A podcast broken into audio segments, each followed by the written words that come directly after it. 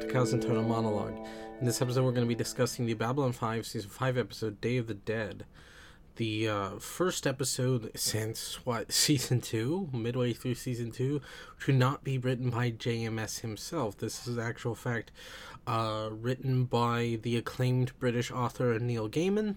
Uh, Neil Gaiman is well known for many, many, many things. Uh, probably most nowadays Good Omens that he co-wrote with Terry Pratchett, but I mainly know him as the guy who wrote Sandman uh, for Vertigo, uh, the uh, adult imprint of DC Comics back in the 90s. Excellent, excellent comic. Uh, but uh, what, what what's interesting about this episode in particular is that it's got all the hallmarks that signify it's Neil Gaiman. Um, it's relatively low key. Uh, it uses a vague, mystical thing to kickstart the the, the main story. Uh, and the that mystical thing isn't explained. It's there as a mystery, and it's left mysteriousness. There's enough for and against whether this Day of the Dead thing was a real mystical power or what have you, or some sort of sciency mumbo jumbo at the end of the day, it doesn't really matter. And this also has no plot. Now, this is a very technical writing definition, and a lot of people don't understand the difference between story and plot. A Story is a character wants something, something gets in the way, creating conflict. The story is them overcoming the conflict to get what they want. Plot is X thing happened to X thing plot of Babylon 5, uh, at least the Shadow War section, is two ancient beings are warring uh, uh, with the lesser races, using them as pawns as a big old game of parenthood. That's the plot of B5. Story is much more character oriented. This episode has no plot. And I'm not saying that's a bad thing. Matter of fact, that's a very Neil Gaiman thing. Neil Gaiman stuff often really, the plot is barely there. It's more an excuse to continue character interaction. So this Day of the Dead thing is just a framing device to get the characters talking, get them moving, and uh, the the the biggest quote unquote issue they come across in the plot is how to contact the rest of the station, which is solved within five minutes near the end of the episode, and it's literally no, oh, everything's fine, bye. Because, once again, Neil Gaiman's writing style is no plot, only story. And what what's so special about this episode uh, is that it brings back a lot of old characters that are long dead, hence the name, uh, and is deeply, deeply character driven. And I'm not saying B5 was never character driven because it's always been deeply character driven, but this is very much Neil Gaiman style of just having two characters sitting down talking, nothing else going on. Good, good example, uh, I, I think, is that I don't remember the exact issue, but it's the Sandman issue where Morpheus, Dream, and his sister Death uh, make a deal with this guy uh, in early like uh, medieval times uh, England uh, that we they will forego his death uh, by another hundred years, and, and they'll meet at this exact spot every few hundred years to talk, and maybe then he'll be ready to die, and that's the framing device, and the issue goes on and on and on and on, and you realize that the story isn't about someone cheating death. That's just an excuse. The the story is about a friendship. A friendship that is born out of a strange circumstance. And two people who have lived very long lives, two people who have experienced much pain, uh, and have come to understand each other. Uh, it's a fantastic issue. Um, but that that's essentially what we have here is each character gets paired with someone that is indicative of where their overall arc is or is going. Londo gets paired, uh, you know, with Adira, naturally. Londo is heading towards a place he's not comfortable with. Matter of fact, he jokes that he wants to talk to the first emperor to understand, you know, maybe, maybe he can make this emperor thing work. He know he, he knows deep down that being emperor is nothing but a joke. Uh, that he views this as useless. Yeah, his entire job is useless, and so uh, him uh, Adira sort of reaffirms that at the end of the day, no matter where he's going, no matter how useless he feels, there were people and there are people who do care about him. Uh, and it, it's the reaffirmation of him as a person. That for all the mistakes he's made, uh, there's some light at the end of the tunnel.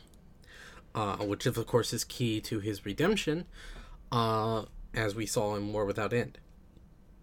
And I also love that line of, I killed the man that killed you, but it didn't bring you back.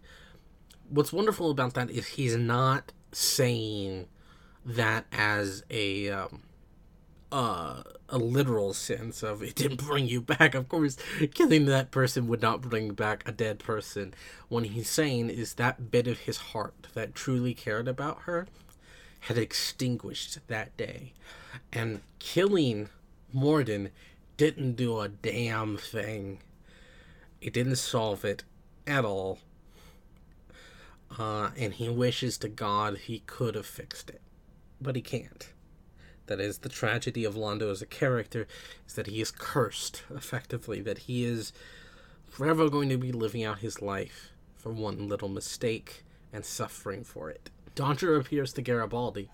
Uh, Dodger is this character that came from a, a certain time frame in Garibaldi's life. Garibaldi was in a transition. He had just been shot in the back. Uh, he was recovering from that, uh, in that that deep paranoia that came from that, and the, the the hell that he was about to go through had not happened yet. But he already felt like he had gone through hell, and Dodger was uh, came to him and offered, you know, uh, get out of jail free, uh, comfort, no th- no thought about it, just pure mindless good feeling. And that's not what he's at anymore. Now he's got a relatively good relationship with Lise. He's trying to put his life back together after what happened. Uh, and he is no longer because he used to be a Gropo, much like uh, Dodger. He is no longer the nameless soldier that's going to be shot and die on the battlefield, and no one will give a damn. Now he has someone to care about him. Strings have to be attached. Uh, and so he's sort of seeing his past self and go, wow, I was naive back then. I thought I had went through all the worst stuff, but in actuality I had not. Uh, and that sort of back and forth leads to him realizing just how much he truly, truly loves Lise so much. And then Lockley gets Zoe. Uh, what what's great about this is that we get some Lockley backstory, obviously, but it's also very interesting. Zoe being a um, uh, so sort of a uh, homeless drug addict, and so was Lockley back in the day. Uh, and there's this undertone that they were best friends, but perhaps something more. Uh, I think there's an inherent sort of gay subtext there. Uh, this being the 90s, uh, may not have been able to say a whole lot, especially with the, the Talia and Ivanova stuff, uh, all the, the ways that they had to, you know, skirt around that. Uh, so, but there's that underlying feeling of that. But overall, that is a very, very dark thing, even for this show, as dark as it gets. Having a drug addict who willingly committed suicide by overdosing. Uh, and that kickstarting Lockley's behavior of why she's so military, why she's so rigid, why she is so, um, uh, so insanely, uh, by the book uh, is because she spent a time in her life, you know, trailblazing, being a rebellious uh, teenager, and she saw what that life got her. Her best friend dead. By her own hand, too. So, what's the point? And this will feed in later as we find out more and more about her past, specifically her father. Uh, but this also ties into what I was saying last time about uh, Garibaldi and Lockley sort of uh, being very similar to each other. We now know Lockley has a demon in her past, a drug addiction that she is fighting, much like Garibaldi has an alcohol addiction, and they are both very regimental people because of that inherent addiction, that addictive personality you have to be You have to have constant self control as someone with an addiction. Then Morden appears to Lennier. What's interesting about this is that ultimately, Morden appears to Lennier because this is a similar direction he's going in. What Lennier is doing, he is hiding behind the Anla'shok as a good, noble, pure thing, but in actuality, it is nothing but pretense to trying to win the heart of Delenn and be the ultimate good savior guy Lancelot story. Never ends well, of course. Uh, and, well, that's sort of like Morden. What, what he keeps making deals with people, uh, deals that they come to regret uh, that they think they're doing the right thing at the right time, but in actuality they're making the wrong decisions. And I love that little joke uh, that Morden believes he was just trying to make people happy. Huh. And I and I like how effectively Lennier is seeing that his path is no better than what Morden has done the entire time, and the what he claims to have fought against, and what the Anla'shok stand for, he is heading towards and he needs the course correct.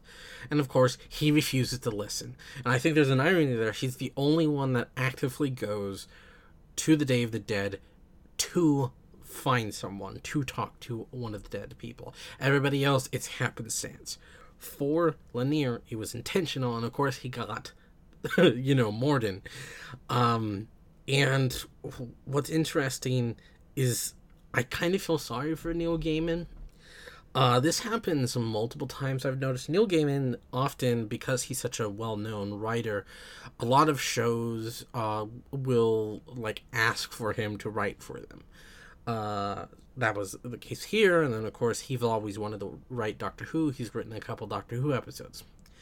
Uh, in a fantastic episode of Doctor Who, the TARDIS comes alive, gets a body, and there's a lot of fun interplay between the Doctor and the TARDIS, and it is really good. But there's an ultimate issue with it, uh, in that it it's very clear at the end there was bits not written by Gaiman just to set up the future plot points of that season, of uh, the only water in the forest is the river, blah blah blah blah blah.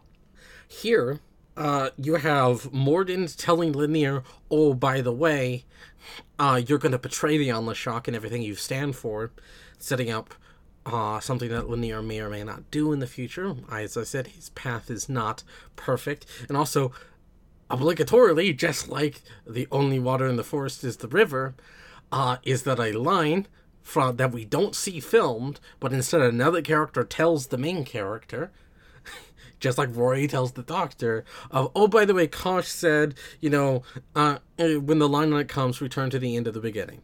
Uh, I kind of feel sorry for him that all of this stuff kind of gets shoved into his face, where he gets a relatively standalone episode uh, that is quite good on its own, but because it's part of an overarching narrative uh, and is kind of incompatible with a lot of that stuff because of his writing style, uh, that uh, ultimately the showrunner has to force in these connectors uh, that aren't technically obtrusive, they're just obvious um, and kind of on the nose.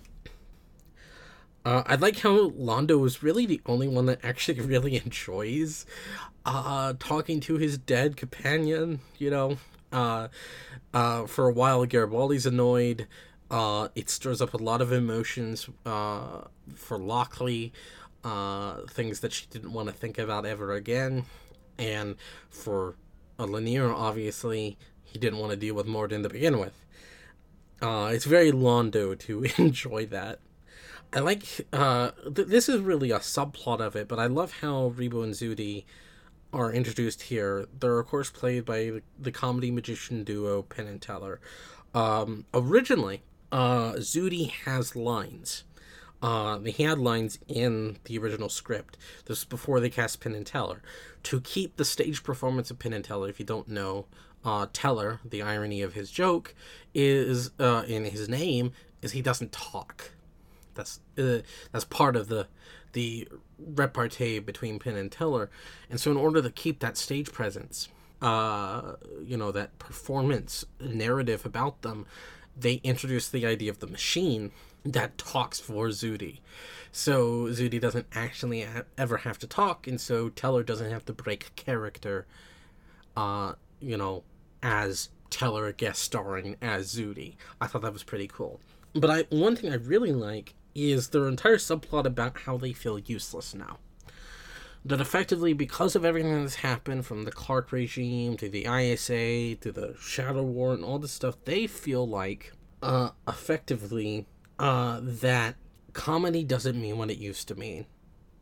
Uh, that comedy ultimately um, is telling the truth in a comedic way, in a funny way. So you shed light on it and you make fun of it, but you also call attention to. Uh, but now people are using comedy as an escape mechanism from all the horrors of the world, and they're not being taken seriously. So when Rebo and Zooty try and draw attention to real political issues, they're being ignored. And they want to give up comedy and go into politics because uh, they believe that uh, that is the only way to, for people to start taking them seriously. What's interesting is nowadays that you know that this was the 90s in today's world. I've seen this sentiment a lot from entertainers, and it's really fascinating to watch how the entertainment world reacts to various political upheavals that happen throughout history. Because ultimately, art is political. Uh, it is a statement of truth, whether philosophical, political, morally, whatever. Uh, it is an allegory for our world through the lens of fiction. That is the point of all art, uh, is to shed light and show the truth in a lie, effectively. And especially nowadays, like uh, comedians are doing the jobs of journalists. Look at, uh, you know, someone like John Oliver or someone like that. Ultimately, a comedian tries to present things in the comedic value, style, and they will go on and on about how uh, they're not a journalist. They're not a journalist, but yet they're doing more hard hitting political journalism than most journalists. Uh, we live in a topsy turvy world where now comedians are more trustworthy. Uh, isn't that an interesting world we live in? Uh, in how actors and writers are actively giving up their entertainment to go and do an, an outright state political opinions and uh, and as the political gulf becomes even more divided as uh, uh, the world we live in seems to be incredibly radicalized towards one side or the other um i've noticed that art became more blatant about its politics which is not a problem. It is simply trying to draw the line in the sand of where things are located instead of trying to present an allegory and change hearts and minds instead it's trying to flag wave. So this entire sentiment from Rebo and Zooty I not only do I understand but I've seen it in real life uh, and I find it interesting because in my opinion they would be best served and this is the way Sheridan and Delenn put it by staying in comedy because of the comedic lens of their work, they were able to get around the Clark regime's censors and say stuff that no one else was willing to say or was able to say within that time frame. So the guise of entertainment as nothing but silly fluff, as comedy, something to be laughed at, can tell more truth than the real truth tellers. Only issue I really have with uh, this episode, I think, is G'Kar's entire bit. G'Kar is a deeply spiritual man, so I can understand him being uneasy with the Day of the Dead thing. Um, but the fact that he is just kind of very much against it the entire time, and at the end turns around and goes, "Oh, well, I should have experienced it." that's not necessarily out of character for G'Kar. I just don't think it's right. I, think if we had been able to uh, see him experience it, I think we would have had a more underst- uh, a general or, or sort of more interesting understanding of why he was against the Day of the Dead. Just having him show up for a couple scenes to go, you don't understand what you're doing, uh, you know, uh, and we shouldn't be doing this. To suddenly, ah, I heard some really good things. I should try it sometime. That doesn't really gel with me. I he's a very spiritual man. He is a priest in many many ways, especially since uh, the way his arc has been heading since season three. So, I think he, him participating in it would have been more interesting. Uh, but maybe it was cut for time, or uh, and and then that's why they they they did it the way they did. Who knows? Um, I just think it is not that great of an excuse for him not to participate in the Day of the Dead. I know people have, um, just going back to Rebo and Zooty real quick, people have talked about that last line of because it tells me to, um, with Zooty, uh, and like, oh, it's a keeper. It's got to be a keeper. No, I don't understand this. It's the kind of fan theories that drive me fucking insane. Um, believe me, there's a lot more that make me bang my head against the wall when it comes to comics or Witcher or what have you. Uh, this one is one of the minor ones that just goes like, why? It's very clearly a metaphor, and it's very clearly dumb if it was a keeper. Like, yeah, that exists in this world, but it wouldn't let him say that outright. Regardless, he's not drunk, uh, which is the only thing we know that can deal with a keeper. Uh, and, well, it just makes no sense. It being a metaphor that the machine essentially allows him to hide behind that comedic side. That because Zooty does not talk, the machine talks for him. That allows his heart to do the talking through the machine. And so he, the the perpetual comedian who doesn't talk, who is always funny and doing these weird gags, cannot sort of uh, can basically be seen as of the buffoon, cannot be taken seriously. But whenever the machine talks, maybe just maybe what he's saying comes directly from him, because it tells me to. It's what my heart wants. The heart wants what the heart wants. And a large part of Babylon 5's theme is following your heart. That's a message that is repeatedly talked about, especially with Delenn. Uh, so I, I'm baffled how people can miss that very blatant metaphor and go, it's a keeper. That's not in keeping with Neil Gaiman's writing style. It's not keeping in with JMS's writing style. And it, and from a plot perspective, it just doesn't make any sense. Once again, fan theories are at times head scratching or make you want to hit your head on a wall because they are so dumb. But other than that, this was a really tight uh, and good episode. It's a classic Neil Gaiman. No plot, only character, only story. Uh, and there's a lot of nice callbacks, of course, with Thera from season one and Dodger from season two, and all all this continuity stuff coming back to uh, sort of talk about certain things. And I also like how uh, it kind of ends on the the joke that the mystery is never solved and it doesn't need to be solved because maybe we need a little mystery in our lives. And also, Lockley, going well, I need to learn. I, I thought it was a metaphor. I guess I need to learn to, t- start thinking taking things a bit more literally here on B five. It's also a nice little acknowledgement of how many uh, sort of predictions and metaphors uh, that were said in the early seasons came to be like you know true like the shadows the shadows they come for us all you know watch out for the shadows you know stuff like that. Uh it was it's very classic neil gaiman very well done. Uh and is the only episode uh since season two to have not written be written by jms himself uh and is the only one of season five not written by jms uh, which I think is quite interesting, that uh, he admitted that he found it hard to partition out bits of his ongoing story to other writers. You know, um, large writing rooms for serialized narratives weren't really a thing in America at the time, so no one had taught him that skill, and it was hard for him. So he just took upon all responsibility for himself.